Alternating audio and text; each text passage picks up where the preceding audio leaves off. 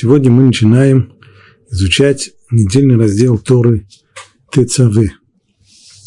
Это с начала книги Шмот у нас 67-й по счету урок. Начинает Тора этот раздел так. Это 26 глава, 20 стих.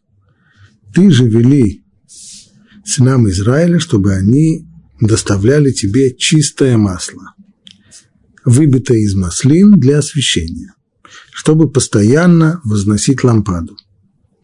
В шатре собрания, снаружи от полога, то, что перед ковчегом свидетельства, пусть устроит ее Аарон и его сыновья с вечера до утра перед Богом. Это вечный устав для их поколений от сынов Израиля заповедь зажигания минуры, семисвечного светильника в мешкане в соборном шатре.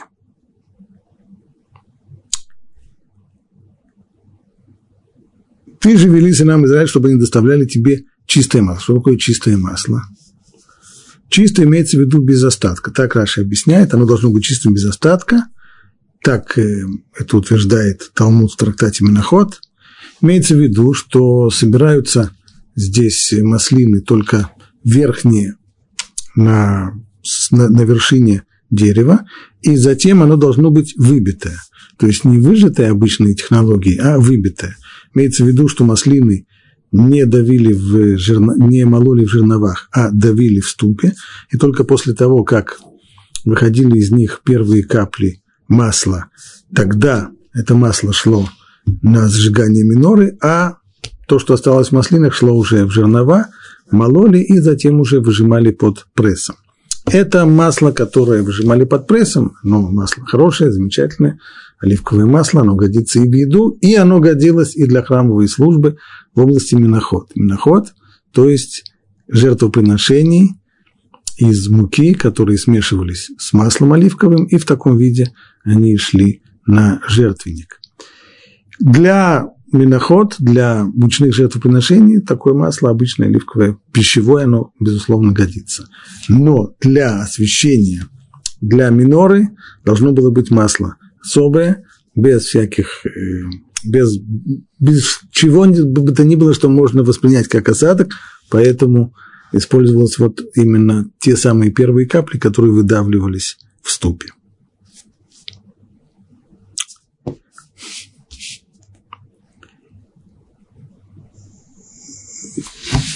Символическое значение вот этого порядка, оно довольно очевидно.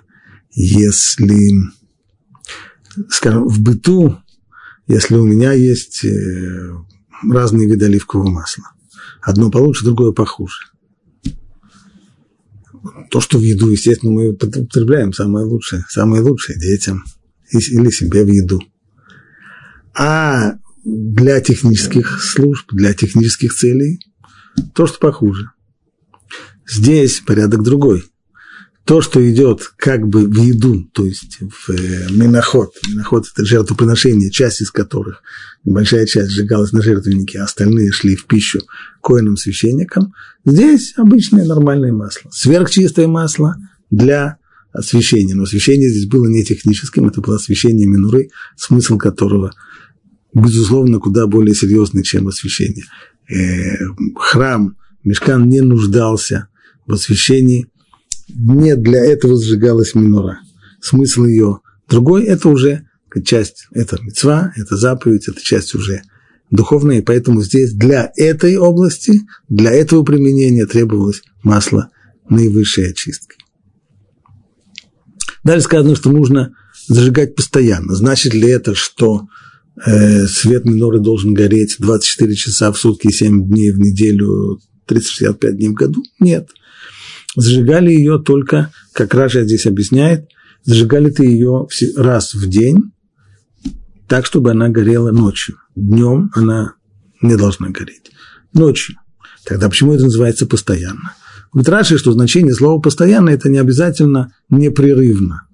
Мы, безусловно, пользуемся словом «постоянно» и для того, чтобы обозначить непрерывные действия. Но постоянным называется и постоянно повторяющиеся действия. Как, например, вещи, которые делаются изо дня в день, но каждый день без исключения. Это тоже называется постоянным. Поэтому так и здесь. Действие, пишет Раши, которое повторяется периодически, например, каждую, как в данном случае, каждую ночь, оно тоже называется постоянным. Ведь на самом деле в Торе и жертвоприношение – ежедневное жертвоприношение называется словом «тамид». «Тамид» означает «постоянная жертва». Постоянно. Но это не значит, что каждый час приносит жертву. Это всего лишь один раз в день. Стало быть, говорит Раши, вот вам доказательство совершенно приемлемое, что слово «тамид», «постоянный», оно может обозначать не только непрерывные действия, но и периодически повторяющиеся, как, например, ежедневные. И дальше сказано –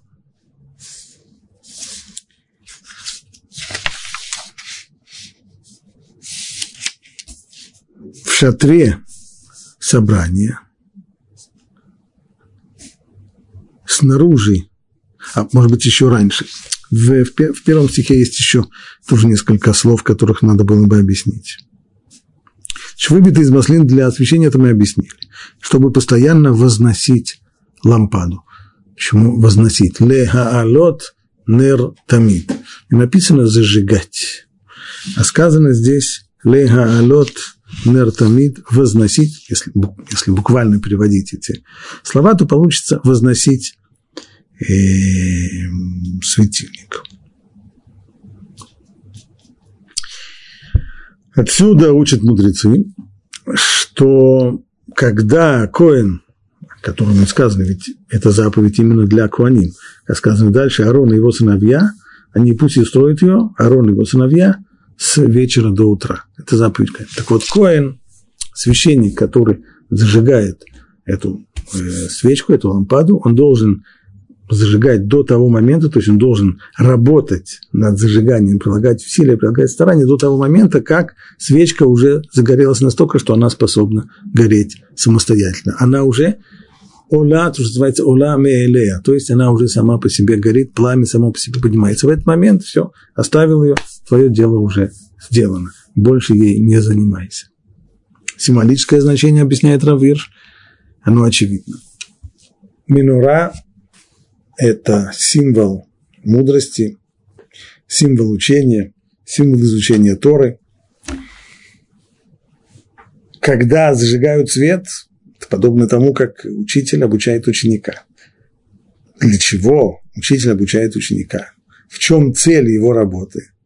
В том, чтобы в какой-то момент стать лишним, стать ненужным. То есть, если учитель обучает ученика так, что ученик все время нуждается в нем, тогда это плохой учитель. Хороший учитель – это тот, кто может научить ученика так, что в какой-то момент он уже как учитель становится здесь лишним, ненужным и может уйти. Это то, что здесь Тора подчеркивает. Таким образом нужно зажигать свечу, таким образом нужно поднимать, возносить свечу, чтобы она э, в состоянии была уже гореть самостоятельно, подниматься самостоятельно. В этот момент можешь отойти, твое дело уже сделано. Секунду.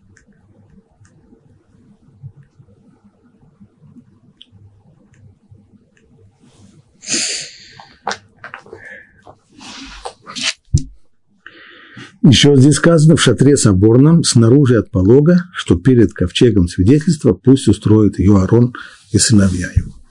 Место, в котором должна стоять минура, подчеркивается, оно за пологом. Мешкан представлял собой довольно длинное строение, он делился э, пологом, так что за ним была святая святых, это было такое квадратное помещение – 10 локтей на 10 локтей. Вот снаружи, не внутри, нора должна стоять снаружи. А что внутри? Внутри стоит самая главная часть, самая важная часть мешкана. Это арон, то есть ковчег завета, в котором хранятся скрижали.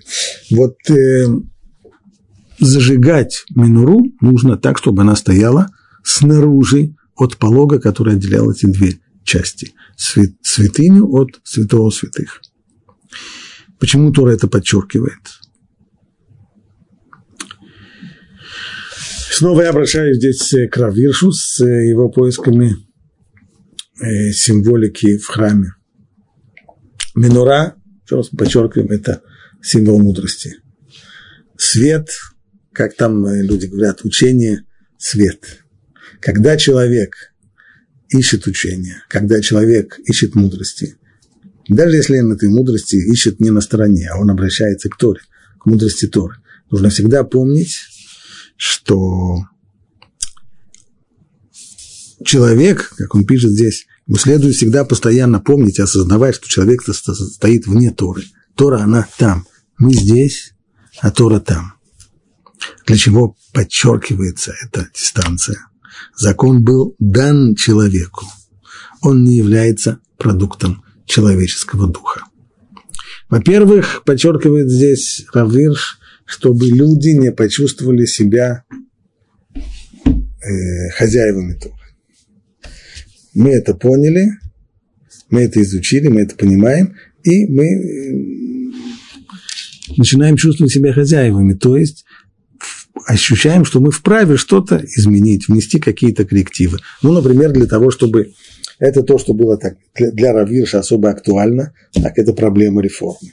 А именно, в Германии в конце 18-го, начале 19 века наши люди, которые стали говорить, что надо э, Тору привести в э, соответствие с современностью целый ряд заповедей Торы – это анахронизмы, они не соответствуют ни духу времени, ни духу просвещения, которое тогда охватило Европу, ни различным модным течениям э, мысли, ни, ни потребностям быта человека, который начал раскрепощаться и потихонечку-потихонечку снимать с себя оковы различных нравственных э, требований, которые до того времени – руководили человеческим обществом. Иными словами, э, реформировать. Подобные процессы шли в, э, скажем, у соседей рядом, в, христианской церкви, так э, нам тоже надо немножко идти в ногу со временем, реформироваться. Это то, что Тора здесь подчеркивает, говорит Равир. Свет миноры, он снаружи, он не за пологом, он снаружи полога. Тора, она в ковчеге, она там, это закон, который пришел, который не создан человеком. Это не религия, которую создали люди, и которую совершенно естественно нужно каждый раз приводить в соответствие, чтобы она была, соответствовала духу времени и тем чаяниям, которые есть у людей. Она пришла извне, она дана человеку, мы не хозяева, мы не можем ее не модернизировать, не улучшить, не ухудшить, мы ничего в ней не можем изменить, даже одной запятой. Это то, что подчеркивал Равир. Безусловно, для его эпохи это было наиболее, вещь наиболее актуальная, наиболее горящая. Но, безусловно, в этом есть еще одно понимание.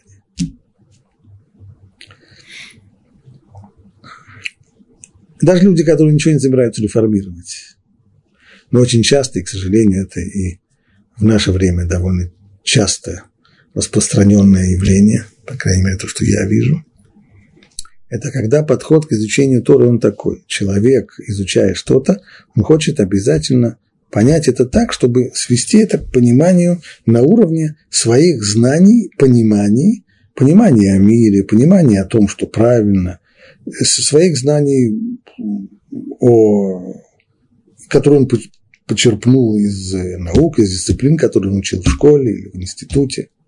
И вот когда человек сводит, когда он учит, предположим, Талмуд, сводит то, что он там учит, к пониманию, и это соответствует его мира, мировоззрению, мироощущению, мировосприятию, тем знаниям, которые он знает, тем понятиям о том, что такое хорошо, что такое плохо, чувствует себя хорошо. О, вот теперь это понятно. А когда то, что он учит в Киморе, противоречит его восприятиям, то здесь он э, чувствует себя неудовлетворенным, он пытается найти какие-то объяснения, он приходит с вопросами, а почему это так, а почему это так. А...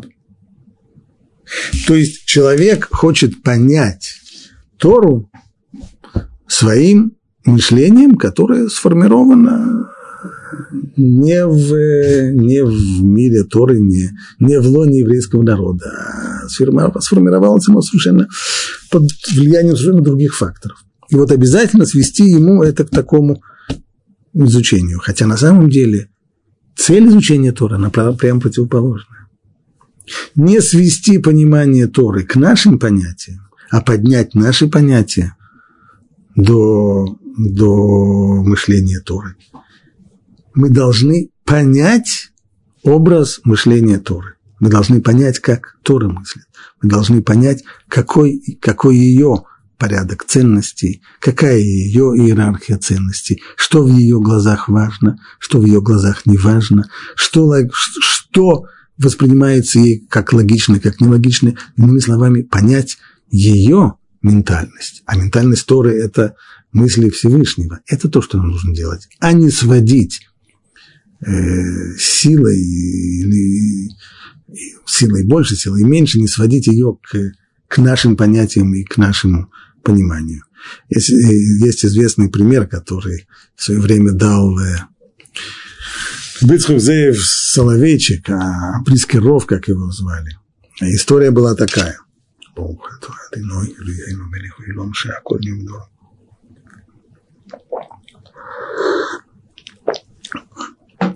Когда Прискиров жил уже в Иерусалиме, конец 40-х, начало 50-х годов прошлого века, то всем жителям Иерусалима было известно, что когда Брискиров печет мацу, это нечто особенное. Так много там э, осторожности, так, так много там строгости в выпечке мацы, что нечто особенное.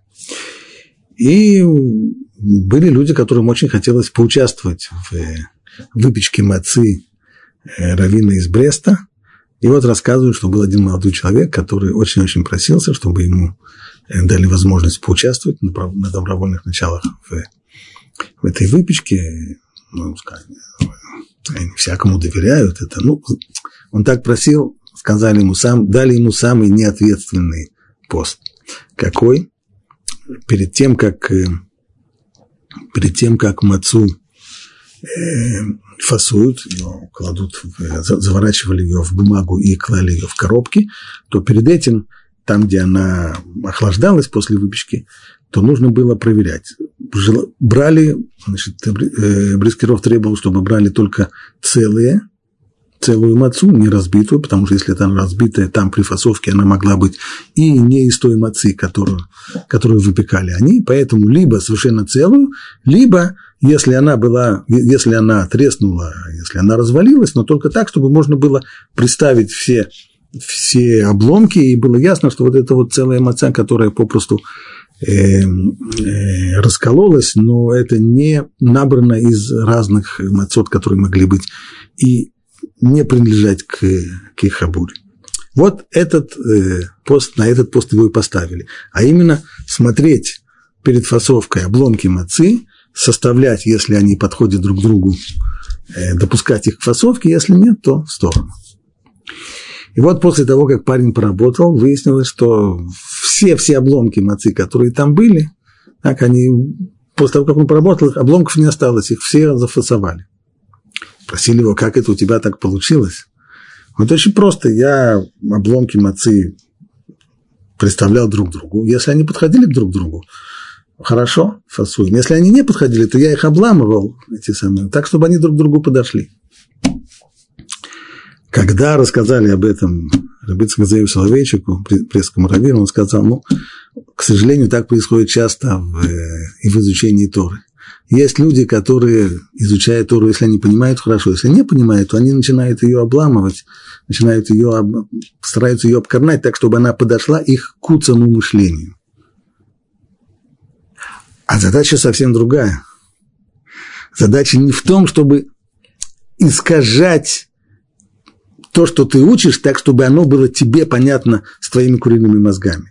А задача совершенно другая – это поднять свое мышление до того, чтобы ты начал понимать логику Торы, для того, чтобы ты начал понимать мышление Торы. Вот это вот задача, вот это вот то, что важно человеку, когда он начинает изучать Тору, понять, в чем цель изучения Торы.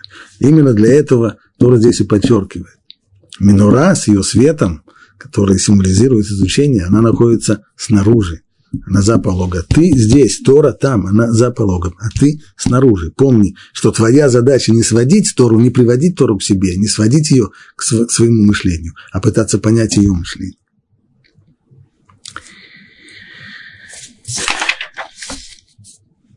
В шатре собрания, снаружи от полога, как мы объяснили, что перед ковчегом свидетельства, пусть устроит ее Аарон и его сыновья с вечера до утра перед Богом. Это вечный устав для их поколений.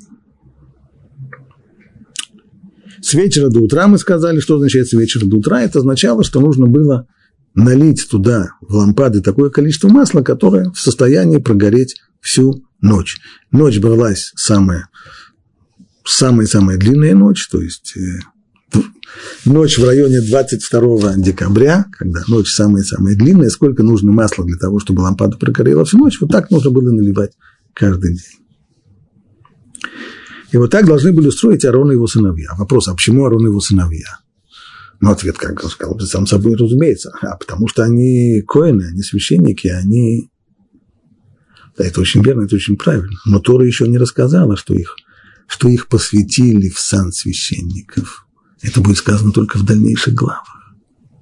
А здесь уже, здесь уже рассматривается заповедь, которая, которая является именно их Куаним, то есть Арон и его сыновей привилегией. Немножко странно тогда расположение этой заповеди. Может быть, нужно было бы, если это их специфическая заповедь, нужно было бы сначала рассказать о том, что их произвели в этот самый сан, а уже потом рассказать, что вот есть у них такая особая заповедь зажигания минуры.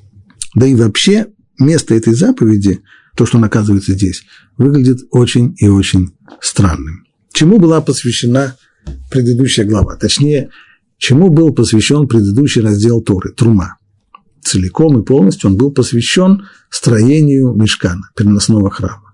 Из каких материалов его делали, и как, из чего он состоял, и какие были стены, и какое и какая там была утварь, и какой был полог, и что иными словами, мешкан и его утварь, размеры, материалы, как делается и так далее. Это предыдущий раздел.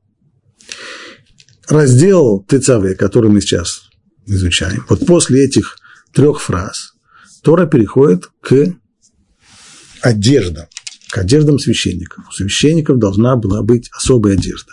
Из чего она состоит, все детали их костюма, как они выглядят, из чего они делаются, и каким образом они изготовляются, шьются, этому посвящены последующие главы. Каким образом здесь посредине воткнулась минура? между, между строительством храма, между описанием, как выглядит мешкан, и между описанием э, того, что идет в дальнейшем, описанием священнических одежд. Одно из двух. Нужно было либо, либо поместить это, скажем, в недельном разделе Трума, когда описывается, как выглядела минура, как она была, какой она была высоты, и сколько у нее было свечей, и сколько у нее было ветвей, и так далее, так далее, так далее. Сразу после этого написать, что а ее надо еще и зажигать. Либо отложить это еще дальше. После того, как уже будет объяснено и посвящение Аарона, и, и все, и все, и все, и все, после этого сказать, что вот у них есть такая особая заповедь зажигания минуры. Почему она вдруг оказалась здесь? Словами Абурбанеля, почему заповедь о подготовке светильника появляется именно в этом месте? Ведь, казалось бы, она должна быть изложена лишь после окончания всех работ по постройке мешкана и описания местоположения светильника и прочих храмовых деталей, а не здесь.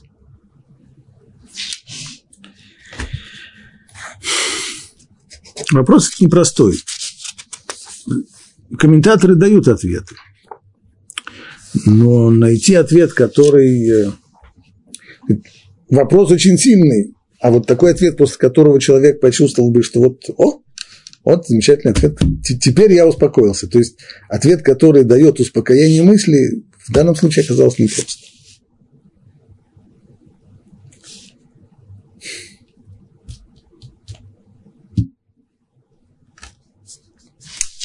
Скажем, объяснение Мальбина –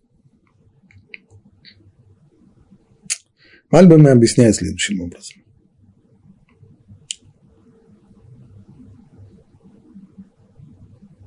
Понятно, что дело касается символики, безусловно. А какова символика священнических одежд? Ну, одежда священника дело не только в том, что они одежда священника. Прежде всего, дело в том, что они одежда. Каково символическое значение одежды? Что символизирует одежда? Что что символизирует? Одежда, одежда она не символизирует, одежда на одежда.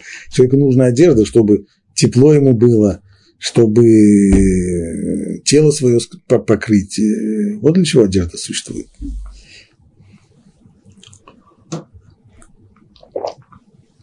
Это само собой. Но есть и дополнительное значение. В дальнейшем в книге Ваикра там говорится, когда говорится о том, что Коин должен облачиться в э, священнические одежды, там написано «Лаважа Коин Мадобад». Слово «одежда» передается там словом, однокоренным слову «меда». «Меда» – это качество. В отличие от многих книг, э, которые перевели на русский язык, и там слово «меда» переводится как «мера», буквально по словарю, имеется в виду не, не меры, а имеется в виду качество. У человека есть качество его характера, то, что называется медот.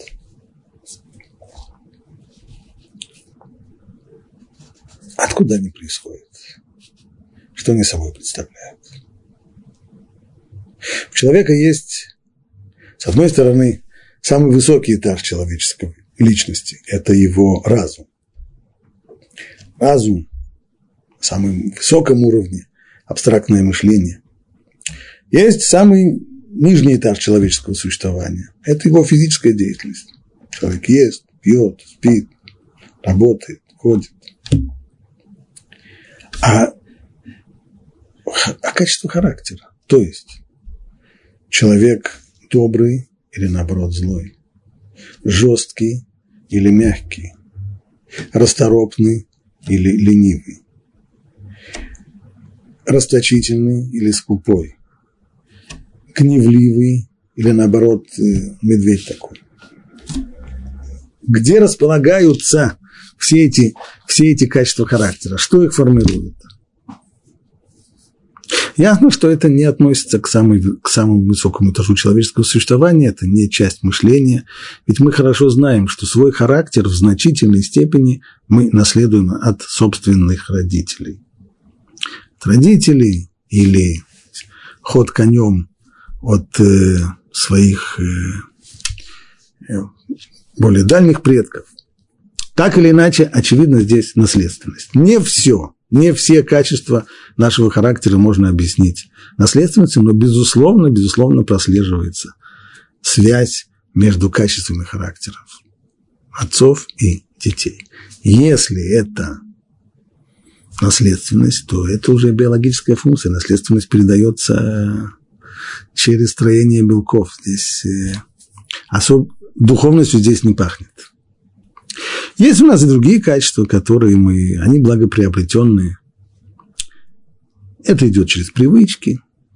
То, что, то привычки, которые мы в себе воспитываем, и привычки, которые являются приобретенными в результате воздействия окружающей среды. Мы либо подражаем ей, либо наоборот сопротивляемся ей. И то, и другое в нас воспитывает определенные качества. Стало быть, с, с одной стороны мы сказали, что качества, они явно, нельзя их поднять на высокий уровень разума и разумной божественной души, а с другой стороны, ну и свести их совсем-совсем уже в материальности, в телесность тоже нельзя, потому что в конечном итоге, ну, при всем желании невозможно, сделав анализ крови, выяснить, какой у человека характер, гневлив он или, наоборот, он добродушен. Так вот, объяснение, которое дает Рабихаим Виталь в книге «Шарейк душа», оно следующее. качества характера, это, они представляют собой прослойку. Это промежуточный этап между божественной душой человека и между его телом. То есть тело человека, точнее, душа человека, что является внутренней сущностью человека. Его «я» – это душа человека. Человеческая душа облачается в качество характера, то есть это уже внешняя оболочка божественной души, а они обе вместе уже облачаются в тело человека. Значит, медот, качество характера для человеческой души – это левушим, то, что называется, это одежды. Соответственно, понятно, что точно так же, как мы меняем одежды, если человек собирается идти на, э, на свадьбу, он оденет одну одежду, а если он собирается сейчас поработать э, в, и побелить, побелить потолок у себя дома, то он наденет совершенно другую одежду в соответствии с тем, какие, какие вещи он хочет сейчас делать, чем он хочет заняться. То есть, в принципе, человек в состоянии силой разума управлять своим характером. Эта возможность у него есть. Другое дело, большинство людей ее не используют и считают, что их характер – это вещь вот данная. Вот такой я человек, такой я характер. Принимайте меня таким, как я есть. Что я могу с собой поделать? Но это уже вопрос, что мы делаем. Так или иначе получается, что если медот, качество характера, это облачение души, это левушим, это как бы одежды для души человека, то одежда, если она что-то символизирует в человеческой личности, то она символизирует прежде всего медот, качество. Качество и формы поведения человека, происходящие из этих самых качеств.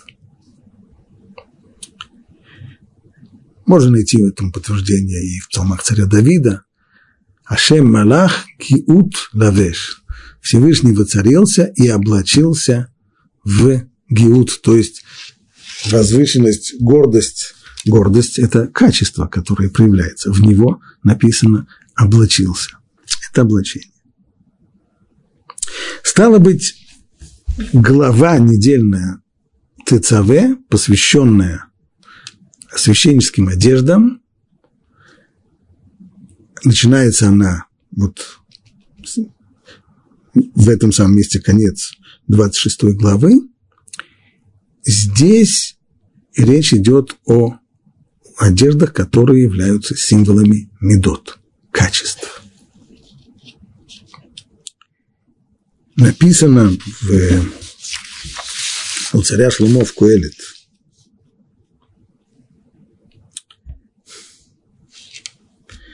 Бехолет и юбгадеха ливаним. Все время, всегда-всегда, пусть твои одежды будут белые. То это означает, что нужно всегда ходить в белых штанах. Что означает, что пусть всегда-всегда твои одежды будут белыми. Объяснение, оно исходит из того, что мы говорили до сих пор. То есть нужно всегда заботиться о том, чтобы качество нашей медот, качество характера нашей были без пороков. Белое – символ непорочности.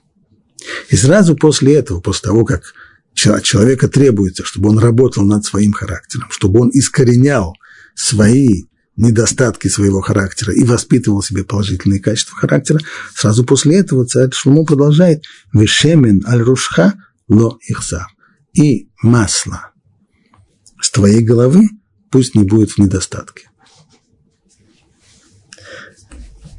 А что символизирует масло? Если одежда символизирует качество человека, то масло, масло – это то, что дает свет, то, что используется для освещения, то, что зажигают. Свет разума, свет божественной души человека, который зажигается, вот он и представ, его и представляет масло. Мораль говорит об этом глубокие вещи. Масло, масло физическое, как у физического вещества, у него есть один важный, важный очень, одно важное свойство. Масло не смешивается ни с чем. Если мы нальем масло в воду, то увидим, что масло всплывет наверх. Оно ни с чем не смешивается. Так и разум в нашем мире, он ни с чем не смешивается. Он здесь, он пришелец, он, он не местный, он другой. Он внедрился в этот мир, но он в нем пришелец. Все вместе, человеческая личность, об этом говорит царь Шлумо, Нер Ашем Нишмат Адам. Человек, он в целом вот один такой большой светильник. Что такое светильник? Светильник, когда мы говорим про светильник, нужно помнить, что речь идет о том, что называлось светильниками во времена э, Танаха, в, в, в те времена. То есть это лампада, которая сделана из основа ее керамическая, такая, керамическая такая, такой сосуд небольшой, в который наливалось масло, вставлялся фитиль, и теперь вот можно было зажигать, получать свет. Все это вместе, что представляет собой действительно человек? У него есть тело, это вот ему соответствует тело лампады, тело человека подобно лампаде, которая сделана из земли, из глины. Затем появляется, входит туда, внедряется туда еще и масло. Масло должно быть зажжено. Есть фитиль, который соединяет все вместе, благодаря фитилю все вместе работает, вот теперь можно зажигать, получать свет. Так вот, перед тем, как, как Тора перейдет к качествам человека, к тем самым одеждам священническим, которые символизируют и выражают качество характера, перед этим Тора вставляет сюда заповедь зажигания минуры, которая должна дать вот этот самый свет, свет, который исходит свыше и зажигается на фитиле, воспринимающем масло. Душа человека должна быть просветленной, душа человека должна быть очищенной, поэтому ты же вели сынам Израиля, чтобы они доставляли тебе чистое масло. Не просто масло, а чистое масло, без всяких осадков. То есть это символ души и разума человека, выбитая из маслин для освещения, чтобы постоянно возносить лампаду. Вот после того, как будет уже устроено, как масло будет чистое, как можно будет зажечь действительно свет, настоящий свет и озарить им весь мешкан, только после этого можно переходить уже к следующей стадии, а именно к разговору о медот, о характера, который символизирует одежды. Это объяснение Мальбина.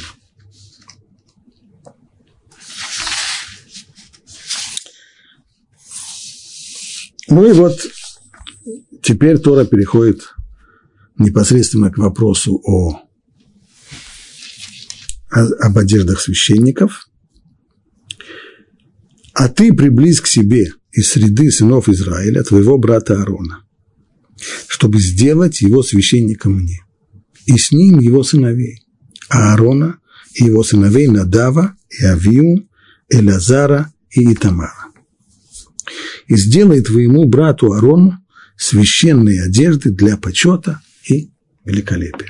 То есть одежды, которые должны прежде всего подчеркивать почет, что это не простой, необычный человек, это священник, человек, который носит, имеет особые, особые функции. Для почета великолепия нужны ему особые одежды. Ты приблизь к себе среды сынов Израиля, твоего брата Аарона. Не выбери, не позови, не приведи, приблизь к себе. Почему такая неожиданная форма? На самом простом уровне, в первом приближении, имеется в виду вот что. Аарона назначают первосвященником. Самая-самая-самая почетная должность в народе Израиля. Быть может, Муше видел себя на, кандидатом на эту должность, а оказался его брат Аарон. На самом деле вещи не случайны.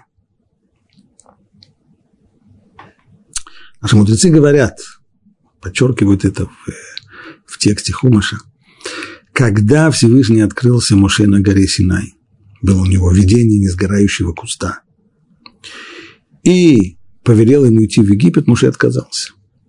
Отказывался под всеми возможными предлогами, пока, наконец, не сказал правду, почему он не хочет идти.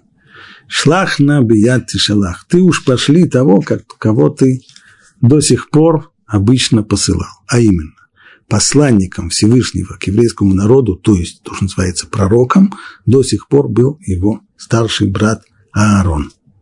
Он занимал особое место среди евреев в Египте, и через него Всевышний посылал определенные послания еврейскому народу.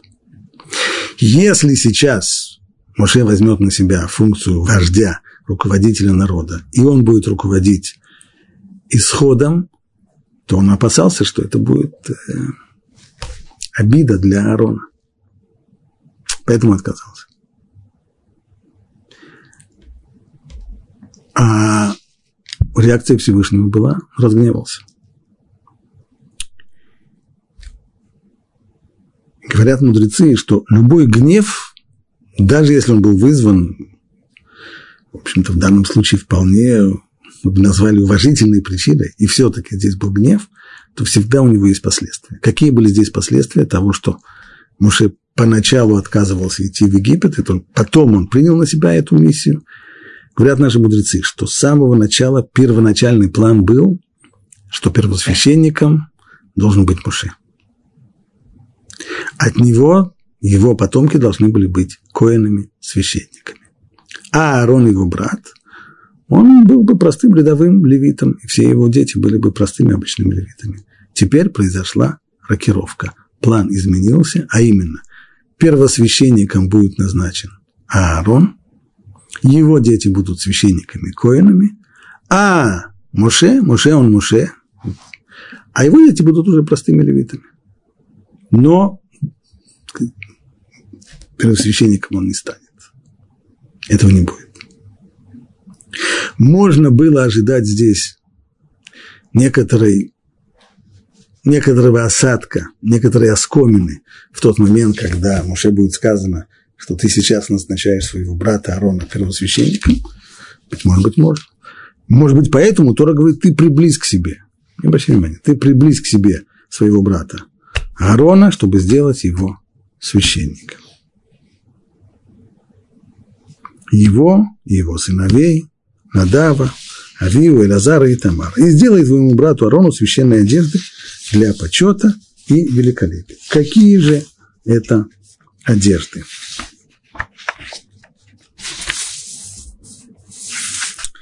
И поговори со всеми мудрыми сердцем, которых я наполнил духом мудрости, чтобы они сделали Арону одежды, чтобы выделить его и сделать его моим священником. Одежды должны выделять человека, подчеркивая его особый статус. И вот одежды, которые они должны сделать. Нагрудник и эфод, и плащ, рубаха в клетку. Имеется в виду наша клетчатая рубаха, так. Но, по крайней мере, это а, был там орнамент такой клетчатый тюрбан и пояс. Пусть делают священные одежды твоему брату Арону и его сыновьям, чтобы сделать его моим священником. И они, то есть те, которые делают всю эту работу, они возьмут и золото, и синюю шерсть, багряную, пурпурную, это разные виды шерсти, которые окрашены либо в синий цвет, либо в багряной, либо в пурпурный, и льняные нити – и сделают эфод из золота, и синей шерсти, багряной, пурпуровой и тонких льняных нитей искусной работы.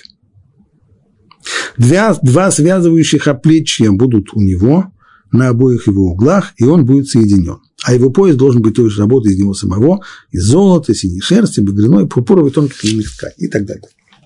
Что это за одежды вкратце?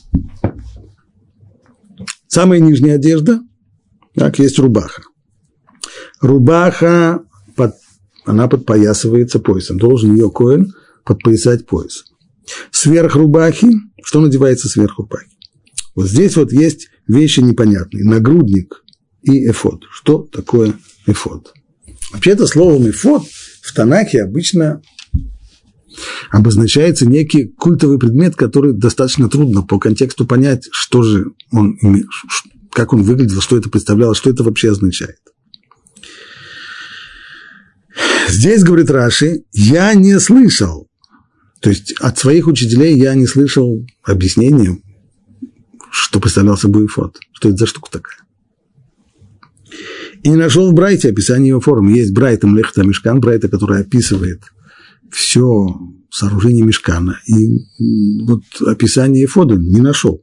Но мне кажется, это одно из очень немногих мест в комментарии Раши к Торе, в котором он говорит «мне кажется», то есть высказывает свое собственное мнение, не приводя источник, откуда он его почерпнул.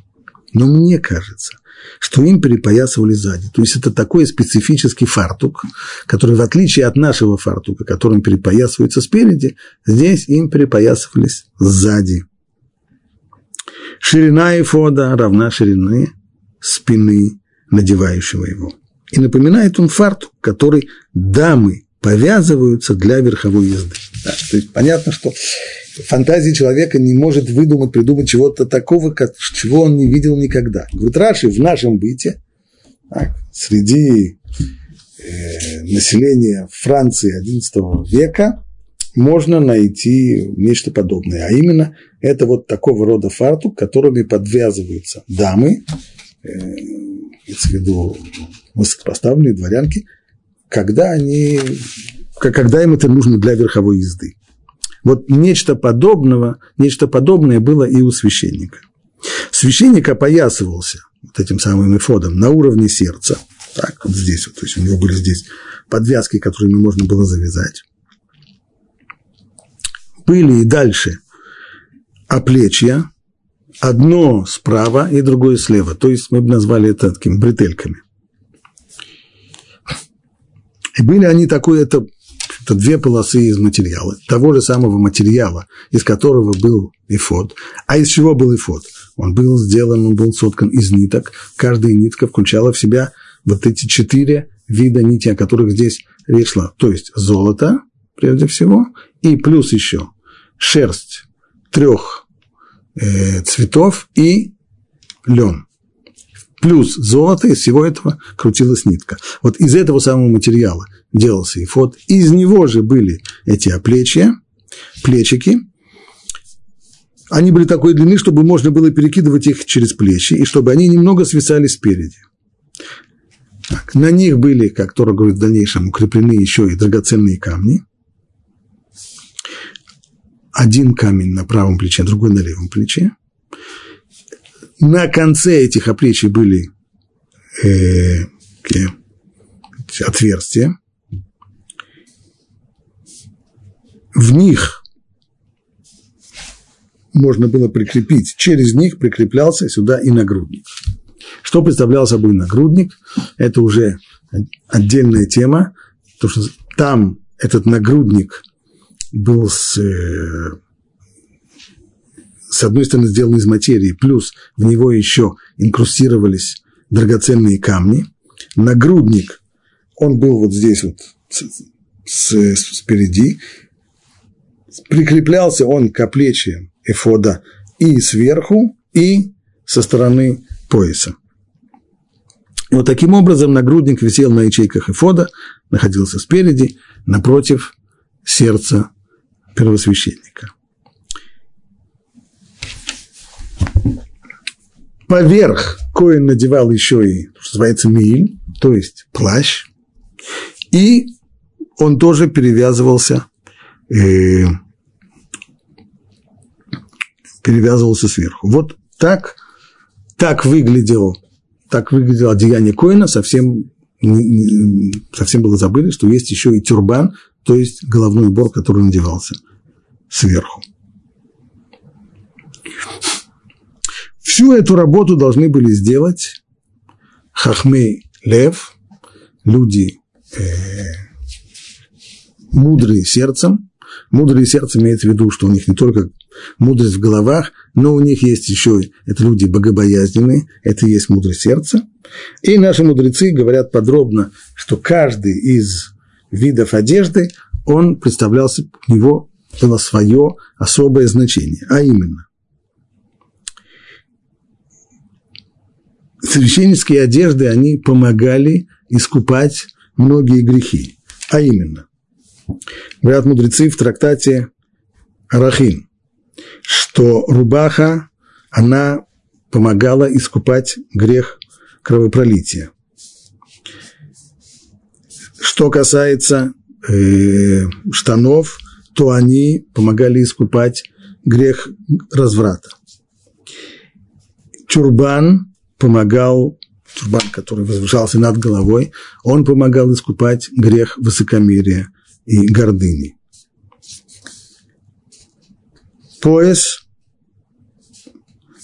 пояс помогал искупать, он помогал для искупления нехороших мыслей, которые есть в голове у человека. Нагрудник, он помогал искупать грех идолопоклонства и так далее, и так далее. Все эти, то есть все детали священнических одежд, они были сказать, значимы, каждая имела свое предназначение и свой символ. Итак, Тора подробно-подробно описывает здесь одежда, которую должен коин, священник носить, затем посвящение самих коинов. И вот в этой самой главе, в которой главным действующим лицом является Аарон и его сыновья Коаним, мудрецы наши замечают, что не упоминается ни разу имя Моше. Оно упоминается, он, сам Моше упоминается только местоимением. Ваата ты цаве, а ты повели. Ты. Но слово, но имени Моше ни разу не упоминается. Почему? Может быть, это связано с тем, о чем мы говорили раньше. Аарон становится священником, он становится священником вместо Моше. Понятно, что он здесь главное действующее лицо. Но это единственный из недельных разделов Торы, в котором имя Муше не упомянуто ни разу. Только потому, что он уступил это место, только потому, что вместо него священником становится Аарон, это довольно странно. Почему же так? В чем здесь дело? Почему имя Муше не упомянуто ни разу во всей этой главе? Вот этому вопросу мы посвятим уже следующий урок.